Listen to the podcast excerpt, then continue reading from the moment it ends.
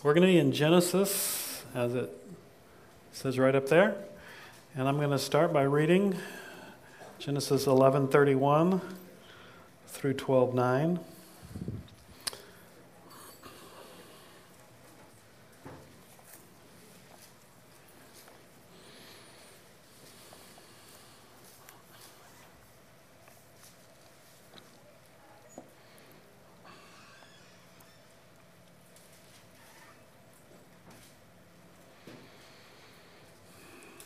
All right. Did anybody need a Bible? I guess we don't have Alex here passing out Bibles. Anybody?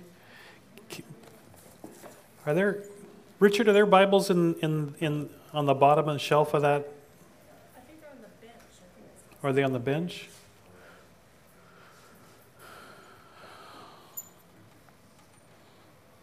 We needed a couple here.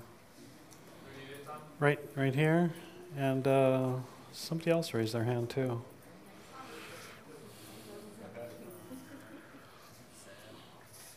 Right. Okay, I'm going to still read Genesis, starting in 11.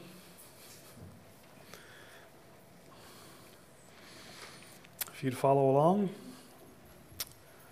One day, Terah took his son Abram, and this is Abram, Abraham's name before it was changed, so took Abram, his daughter in law Sarah, Sarai, his son Abram's wife, and his grandson Lot, his son Haran's child, and moved away from Ur of the Chaldeans.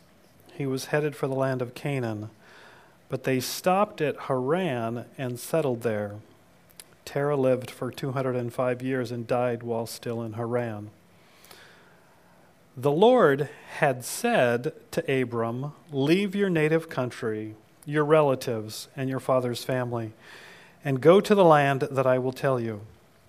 And I will make you into a great nation, and I will bless you and make you famous. And you will be a blessing to others. I will bless those who bless you, and curse those who treat you with contempt. And all the families on earth will be blessed through you. So Abram departed as the Lord had instructed, and Lot went with him. Abram was 75 years old when he left Haran. He took his wife Sarai, his nephew Lot, and all his wealth, his livestock, and all the people he had taken into his household at Haran, and headed for the land of Canaan. When they arrived in Canaan, Abram traveled through the land as far as Shechem, and there he set up camp beside the oak of Moreh. At that time, the area was inhabited by Canaanites. And then the Lord appeared to Abram and said, I will give this land to your descendants. And Abram built an altar there and dedicated it to the Lord who had appeared to him. And after that, Abram traveled south and set up camp in the hill country with Bethel to the west and Ai to the east. And there he built another altar and dedicated it to the Lord. And he worshiped the Lord. And then Abram continued traveling south by stages toward the Negev. Let's pray. Father, uh, I think most of us have probably heard of this man Abraham, and a lot of us know, know a lot about his life. He's called the father of faith. And Father, I pray that as we just do this b- brief glimpse of his life, that you would also just stir in our hearts uh, through your Holy Spirit to make us increasingly people of faith, um, like Abram was. So, Father, we give this time to you in Jesus' name. Amen. Cindy and I, that is my wife, for those of you that don't know, um, spent the whole day yesterday in Poulsbo representing the Coffee Oasis from 8 in the morning till 7 last night at um, first a rotary function with the Poulsbo Rotary. It was a, a yachting thing where people from with their yachts from all over the place, Canada and different places on the west coast, came and um, they uh, wined and dined them, yes, that early in the morning. And, and but it was a fundraiser for the Coffee Oasis. So um, they um, also hit them up for money. And I got to share a little bit about the Coffee Oasis. And one of the fun things about being in Poulsbo nowadays is after I stood up and shared about the Coffee Oasis, three others of the Rotary members stood up and pitched the Coffee Oasis. And um, so that was a fun time. And then immediately after um, was the uh, annual, fifth annual uh, Poulsbo Chamber of Commerce sponsored uh, music festival, Americana Music Festival. Um, so there was music all during the day, um, culminating with um, a band called Magic Carpet Ride. Any of you know who the Magic Carpet Ride are, or who they, who they, their evolution, what they, what they started out to be? They were originally, this is before uh, most of you here were born, Steppenwolf. Yeah, you knew that, Ben, right? like Aladdin. Aladdin. yes. and so uh, it, I, I, commented to Cindy, uh, kind of, I think it talks a little bit about uh, who we are, because there was a big event uh, that was sold out at Gateway Church in Poulsbo, 800 people to listen to George Winston. Um, and there, Cindy and I were listening to Steppenwolf. But anyway, it was a great, it was a great time, and it was also fun because it was the music festival was also sponsor, sponsored by the chamber as a fundraiser for the Coffee Oasis. So I also shared briefly at that time, and about every hour for the whole day, they gave a huge plug for the Coffee Oasis, sent around buckets, and really tried to raise funds also for the Poulsbo Coffee Oasis. So it was a fun time just seeing how excited, again, the, the North End is about us uh, coming up there very soon. Um, but it also in the midst of all that, ended up for me to be a very thought provoking and soul searching day. In terms of the challenge it can be to represent not, not just the coffee oasis, but Jesus in the world. Uh, and four examples that kind of all bombarded me yesterday as we were there. Um, when I was speaking with the sponsors of the, the music festival, the Chamber of Commerce people, they were, real, they were thrilled to share with, with Cindy and I that all of the bands, including um, the Magic Carpet Ride, had donated their performance because it was a fundraiser for us. And in fact, the Magic Carpet Ride went on our website to check us out and said yes, they would um, donate, um, which which was which was wonderful. Uh, but then, almost as an afterthought, they shared that one band that they had intended to play yesterday, uh, whom they didn't mention to me who they were, and I was glad for that, that they asked to perform refused to perform yesterday because it was a fundraiser for the Coffee Oasis. And the reason? They don't like our coffee. No, I was kidding. Um, because we're a faith based organization. And so they refused. And that was hard because it followed on the heels of hearing just two days before um, an email I received from just a wonderful supporter of us out in the community um, who had had a conversation with a community activist who was also concerned and opposed to supporting us as the Coffee Oasis because we're a faith based organization.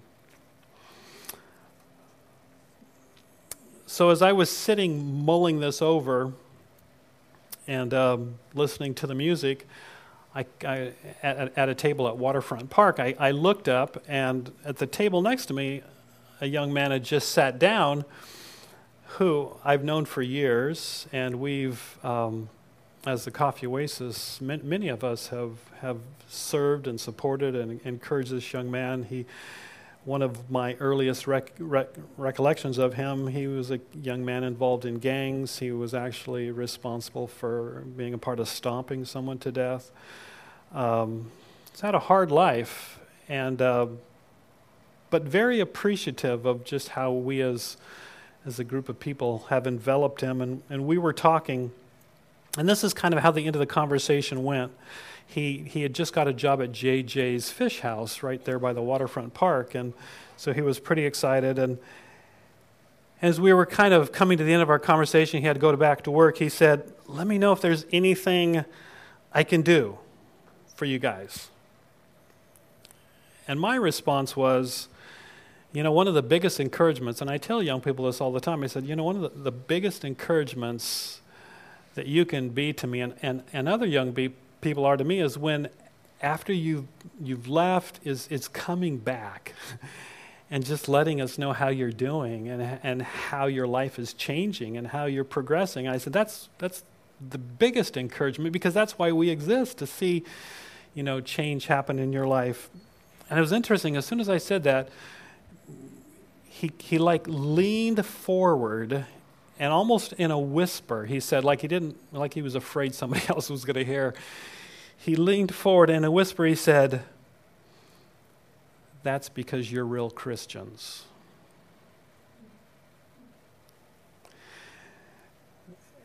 And, and it kind of, I mean, after what I just heard and, and what he just said, and, and he went on to say, he said, he said,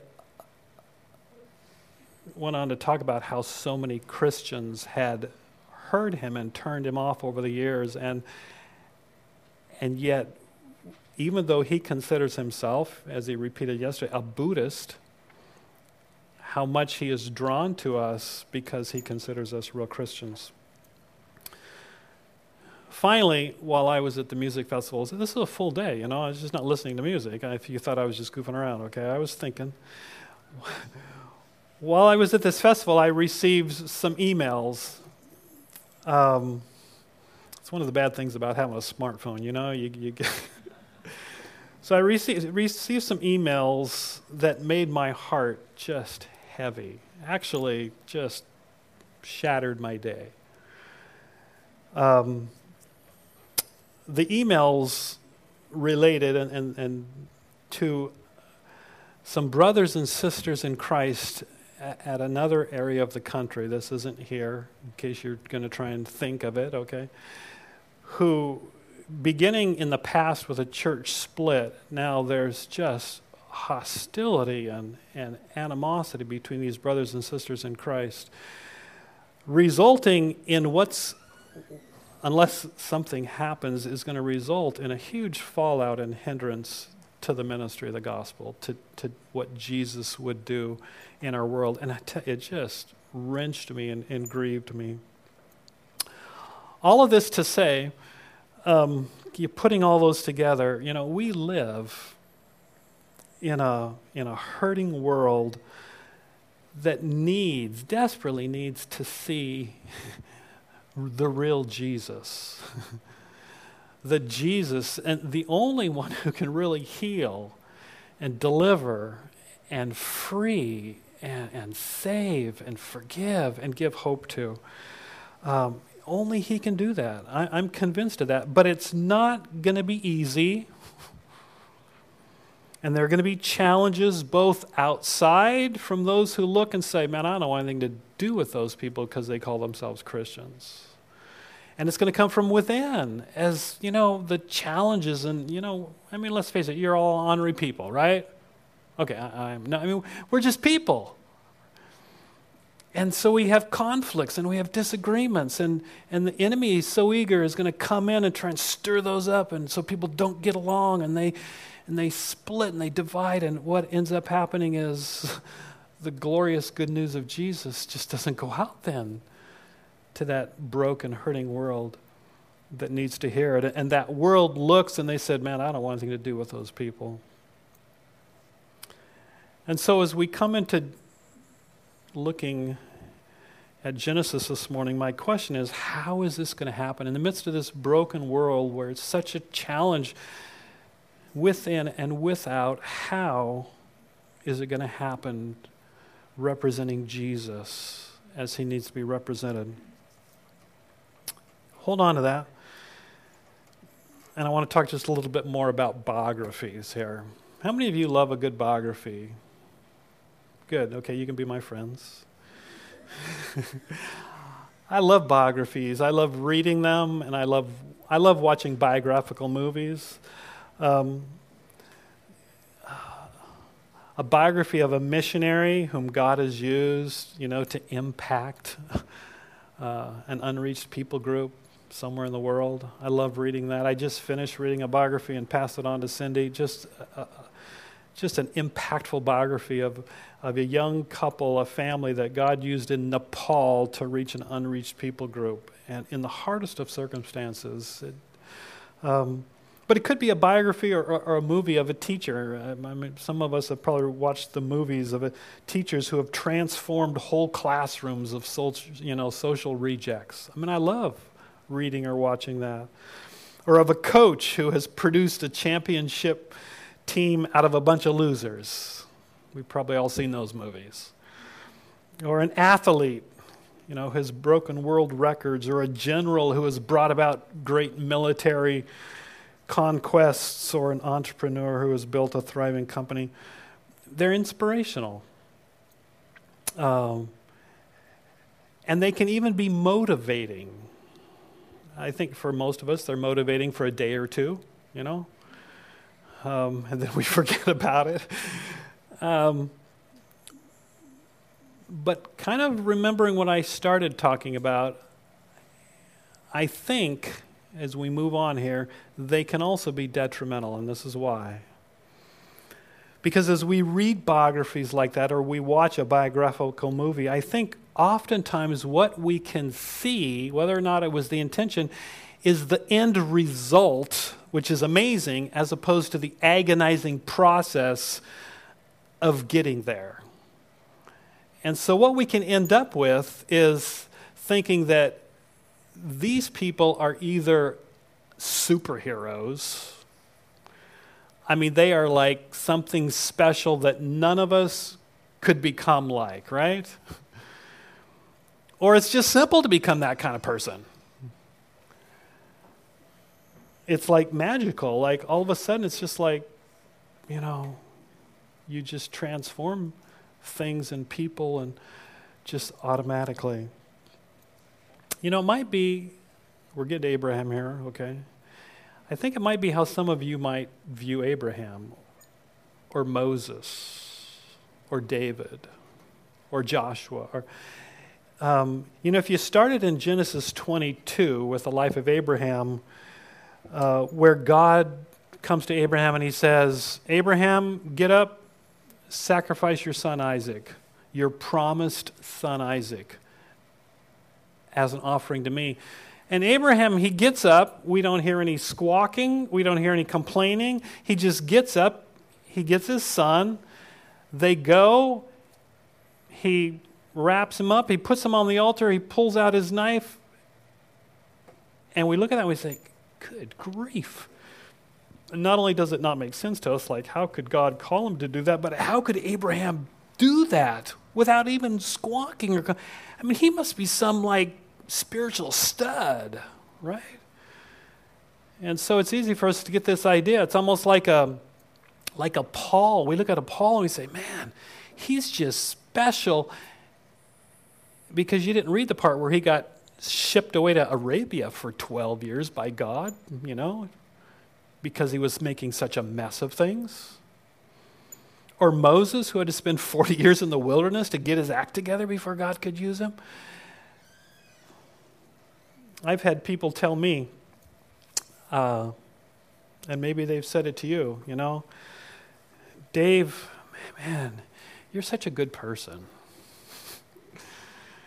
uh, you know, it's just, I could never do what you do.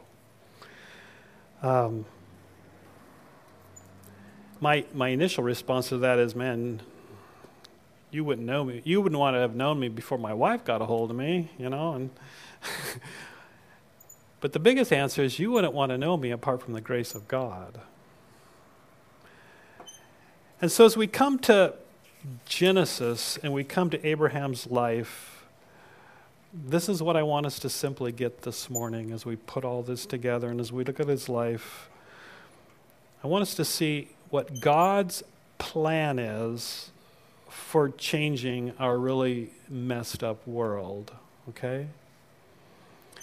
And the answer that we're going to see here in Genesis, and we see repeatedly throughout the Bible and repeatedly throughout history, and, and I want us to get this because I want us to be people who want to change our world.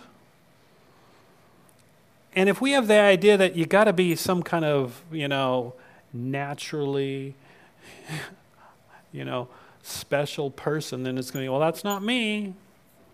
You know, that's going to be somebody else. But if you really see the people that God uses and how He uses them and what He does in them to change the world, then that means any of us can do that.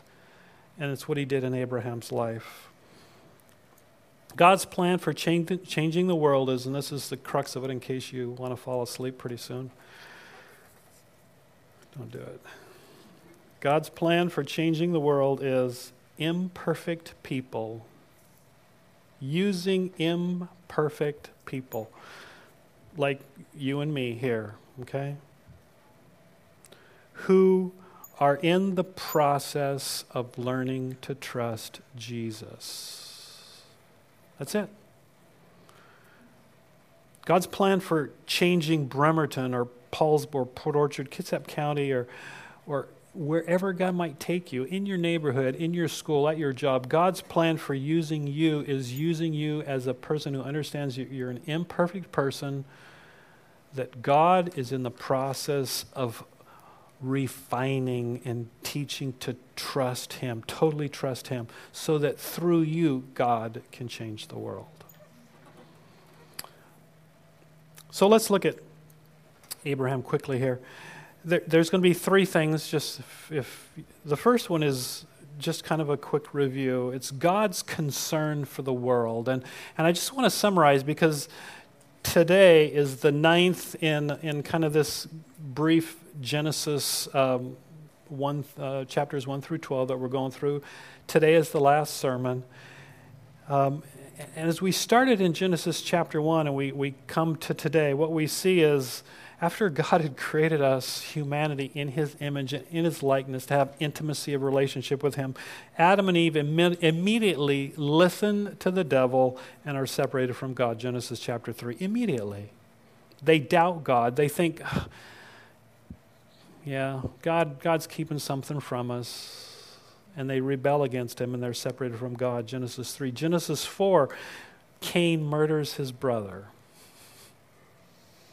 Genesis chapter 6, God looks out over all the earth that he's just so recently created. And this is what it says in Genesis 6 it says, He sees that everything that people thought or imagined was consistently and totally evil.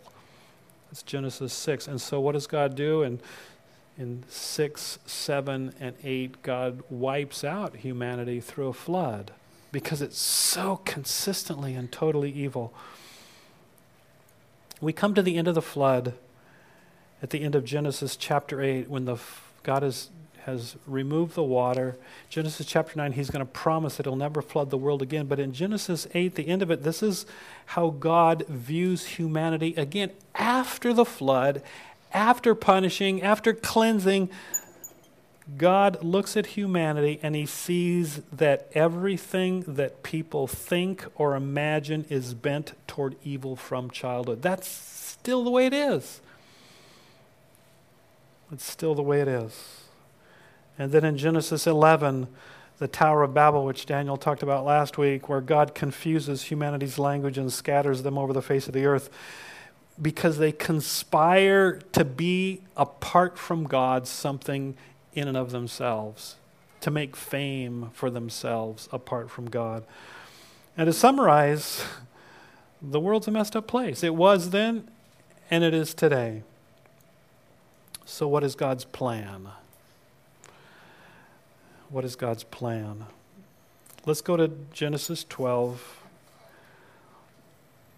And in verse 1, notice what it, it, God's plan is a man. And it's what God's plan always is a man or a woman whom God will work through and change and transform into a person that totally trusts Him to change their world, whatever that is. So let's look God's call just briefly. Notice God it says the Lord had said to Abraham, "Leave your native country, your relatives, your father's family, go to the land that I will show you." So God says, number 1 was God asking Abraham to do? Leave everything. That's huge. Number 2, I'm going to I want you to go to an unknown land. I'm going to show you don't even know where it is. So God calls him to leave everything and go to an unknown land. I mean, this is huge. But if he does, God says, I will make you into a great nation. I will bless you. I will make you famous, and you'll be a blessing to others. I will bless those who bless you, curse those who treat you with contempt. And this is the crux right here and all the families of the earth will be blessed through you. How's that possible? How through Abraham could everybody in the whole world be blessed? How could everyone, everyone in the whole world be blessed through Abraham? And the answer is on what that phrase means. Keep your finger in Genesis and turn with me to Galatians 3. And it tells us exactly what it means and what God was telling Abraham. And this is God's call to Abraham. Galatians 3, verse 6.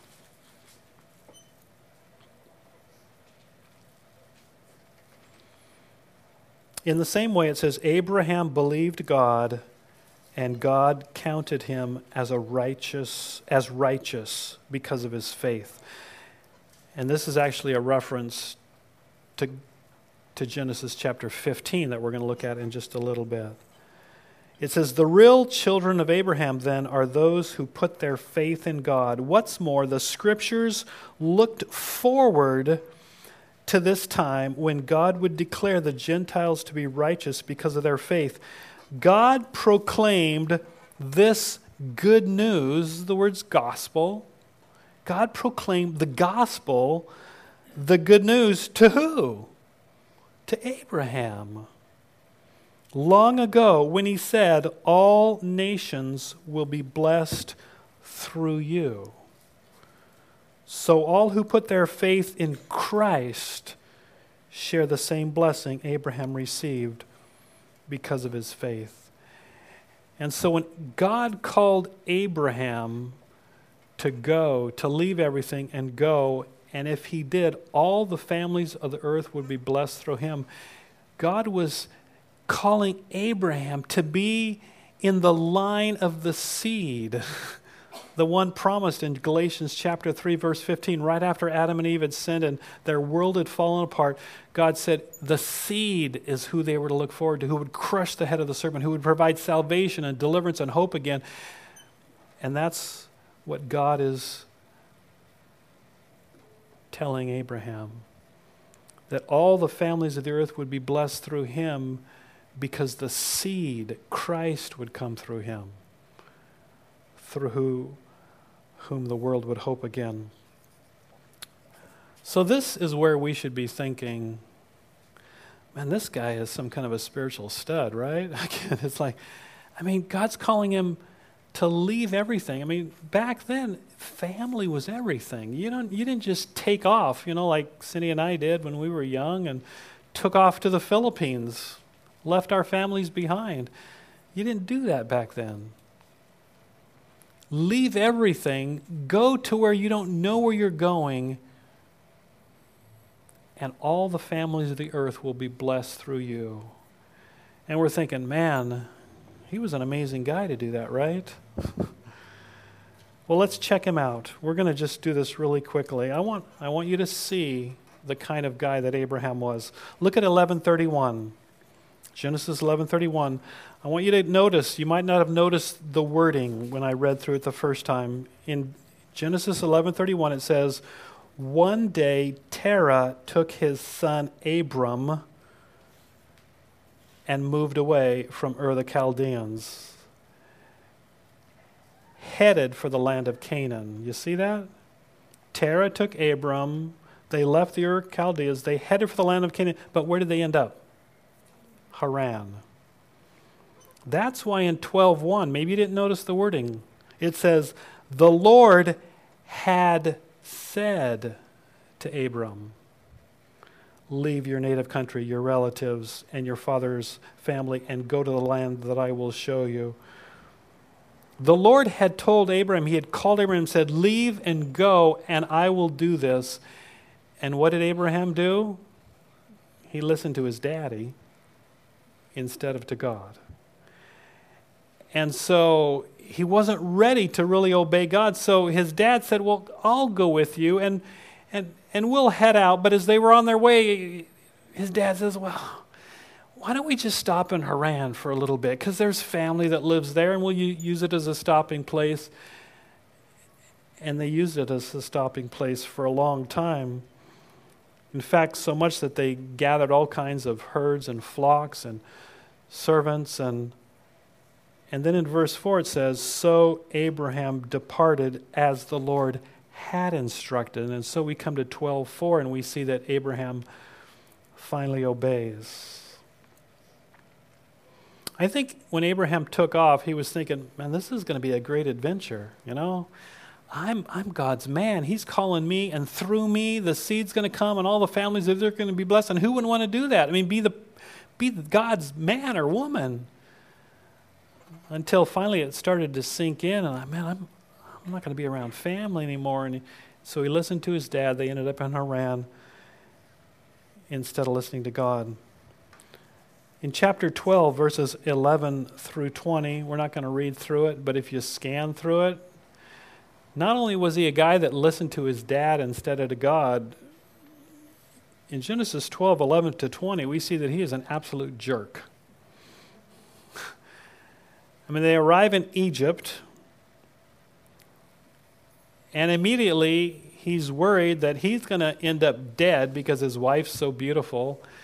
And the Pharaoh's going to say, Who cares about him? Knock him off, and I get his wife.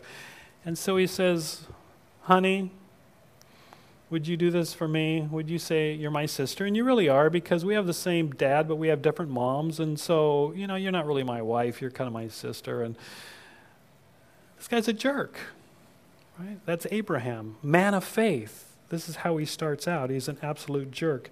If you look at chapter 15, verse 1, says the Lord spoke to Abram in a vision and said to him, Do not be afraid, Abraham. I will protect you and your reward will be great. This guy's afraid. And he's doubting. We look at verses 2 and 3 in chapter 15, and he says, Oh, sovereign Lord, what good are all your blessings when I don't even have a son? You've promised that all the families on the earth are going to be blessed from me, but, but I don't have a child. And so we see this guy who's doubting and he's struggling and he's, and he's afraid and he's unbelieving.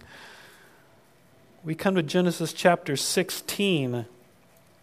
And finally, Sarai, his wife, unable to bear children, and she has this servant, and she says to Abraham, Well, you know, God's not keeping up his into the deal like he said. So we're going to have to figure something out here. So I got an idea. I know in the culture here that if I give you my servant, you know, it's like she's giving birth through me. And so Abraham listened to his wife instead of trusting God and what God had promised. And ends up causing all kinds of problems throughout history. we come to chapter 20. You thought maybe that he would have learned by now. In Genesis chapter 20, verses 1 through 18, we see that they, land, they end up in, in between Kadesh and Shur, and they're, they're in this kingdom called, um, under the reign of a guy called Abimelech. And what does he do? Abraham again says, Sweetie, just one more time.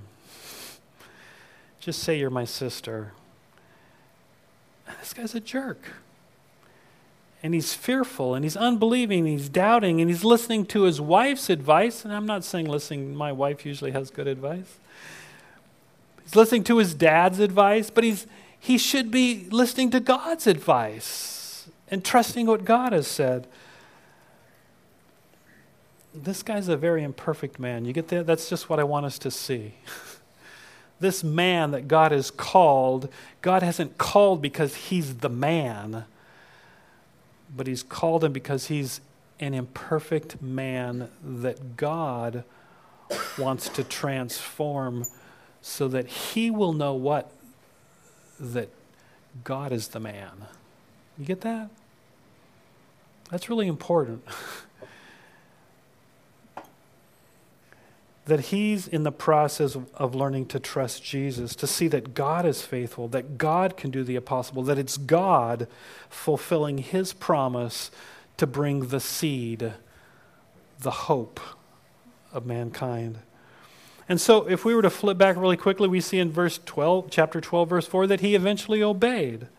I mean, as I read there in, in verses uh, 7 and 8 of chapter 12, as he's traveling, this is a guy that really wants to know God. And he's building altars. Four times in chapters 12 and 13, we see this guy as he travels building altars. And, and these altars were just his way of acknowledging that it was God who was leading him and that he was grateful for God's leading and that he was aware and acknowledging that he was who he was and, and he was where he was because of God.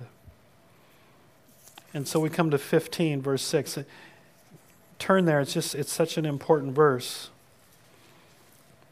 In Genesis 15, 6, as the Lord has as as Abraham is struggling and God takes him outside in verse 5 and he shows him the stars and he says, Can you count them?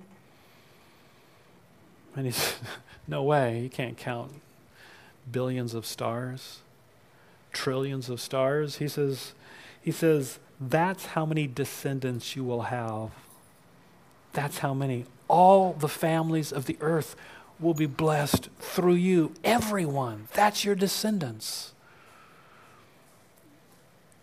And in verse 6, what does Abraham do? It said he believed the Lord, and the Lord called him righteous. What does that mean? He's righteous. God says, You are now in right relationship with me because what he believed was about the seed. Galatians 3 7 and 9. The gospel, the good news that God had proclaimed to him that, that the seed who would be come through his line would be the hope of humanity. And Abraham saw that and he believed that and that's what made him righteous. That's the only thing that can make us righteous. It's the only thing that can make any of us in right relationship with God. In, in Acts 4, it says, verse 12, there is no other name under heaven given among men whereby we must be saved, delivered, freed, healed, made new.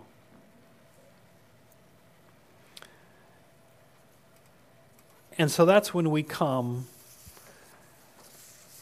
to Galatians, I mean, excuse me, to Genesis 22, kind of what I referred to at the beginning. We come to Genesis 22, and God calling Abraham, he says, Abraham, grab your son, the promised son, through whom the seed would come through, and sacrifice him.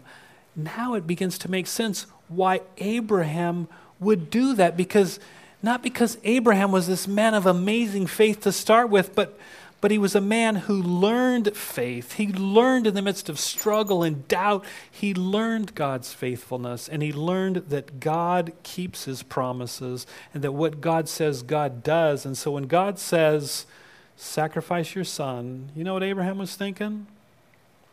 Well, we don't have to guess what he was thinking because God tells us in Hebrews chapter 11 what he was thinking, and we're going to kind of wind down with this. As Abraham is included in the people of faith, Hebrews 11 17, it says, It was by faith that Abraham offered Isaac as a sacrifice when God was testing him. Abraham, who had received God's promises, was ready to sacrifice his only son Isaac, even though God had told him, Isaac is the son through whom your descendants will be counted. Even though God had said, He's the one, Abraham was willing to sacrifice him, and this was his thinking. Verse 19 Abraham reasoned that if Isaac died, God was able to bring him back to life again. I mean, this guy had so come to be confident in who God was and that God keeps his promises.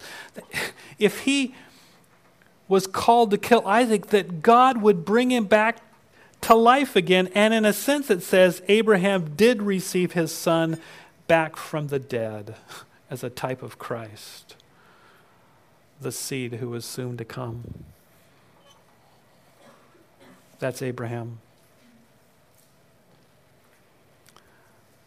That's the people of faith that God is learning to, is desiring to make us to be. Three things that I want us just to, to think of as we, as we close. What do we learn from Abraham's life for those of us who want to make a difference in our world? And, and I trust that every one of us want to do that in our work world, in our school world, in our neighborhood world, whatever our world is, whether it's that world or our city or our county or somewhere across the seas. And we want to do that because we know, number one, that God uses imperfect people. So we're not scared away because it was, I can't do that. God knows you. God's not asking you to do that. Remember Abraham. I mean, he's an absolute jerk. Doubting and fearful and unbelieving. God uses imperfect people. And if you don't believe that, 1 Corinthians 1 26 to 29, I'm not going to read it, but you could jot it down because in those verses it says that is the only people God uses. That's the people God uses is imperfect people, weak people, needy people. God uses imperfect people. Number two, knowing that faith is a process. That's what I love about Romans 1 16 and 17. It says, Paul says, I am not ashamed of the gospel because it is the power of God for salvation to those who believe, to the Jew first and also to the Gentile. For in the gospel, excuse me, I'm, my mind just went blank. For, for in it is the righteousness of God to those who believe, says, from faith to faith. You understand what that's saying? That the good news of the seed, Jesus, is for those who believe, but it's a process. It's from faith to faith. It's from, it's from learning because of what God puts me through today, what I, the circumstances I go through today, the, my sins, my challenges, what it's done to me, what I do through that process, God teaching me that He's faithful, that I can take Him at His word, that He'll never let me down, that the seed, Jesus, is the hope of mankind from faith to faith. Faith is a process. So, so don't tell me, oh, I, I, just, I just screwed up again. Yeah, you're an imperfect person, and faith is a process. It's from faith to faith to become those individuals, God refining us and transforming us into those individuals who are convinced, and this is the third thing God uses imperfect people, faith is a process, people who are convinced that hope is in Jesus alone. Really. With Coffee Oasis, we do all kinds of nice things for people, kids, help them get jobs, set goals, education, transportation. We do all kinds of things. But you know, we could do all, all those things, a lot of nice things and good things and, and important things. But you know, the only one that's going to really change a broken life is Jesus. Is Jesus. Because Jesus is the righteousness of God. And if we want to be righteous, it's because we understand that Jesus is the one who bridges and brings us back into relationship with God and hope and peace and joy. And so it's people that are becoming convinced as God refines and transforms us in process. We're, we're, we're people of faith convinced that Jesus is the answer. And so we're excited to share Jesus with us. That's why it's so hard for me, like yesterday and a couple days before that, to, you know, when, when I hear that people say, well, you know, this band that wouldn't play because we're a faith based ministry. Man, that's hard because in my it, it grieves me and, and it just makes it I want those people to know the real Jesus. it's not someone to be turned off by. It's not someone to say, oh, all the negative impressions that people have gotten about Jesus or Christianity. I want them to know the real Jesus, the one who can change them and transform them and heal and deliver them. And that's the opportunity we have as God's people. If we understand that it's not because we're special, we're imperfect, but it's allowing God to change us and transform us and make us, like Abraham, a person of faith who will represent Jesus, the hope to other people. Let's pray. Father, um, I pray that you would just afresh to each one of us. Uh, give us a hunger to get in your word, open our eyes in a fresh way to see Jesus. It's so simple, and yet, Father, we get so distracted. We uh, and we forget that our, everything, our hope, our life, our peace, our, it's Jesus. And I pray that you would afresh open our eyes and our ears to see that and and to be compelled and drawn to want to know Him better. Changed by Him to represent Him in a world that really needs Him desperately. In His name I pray. Amen.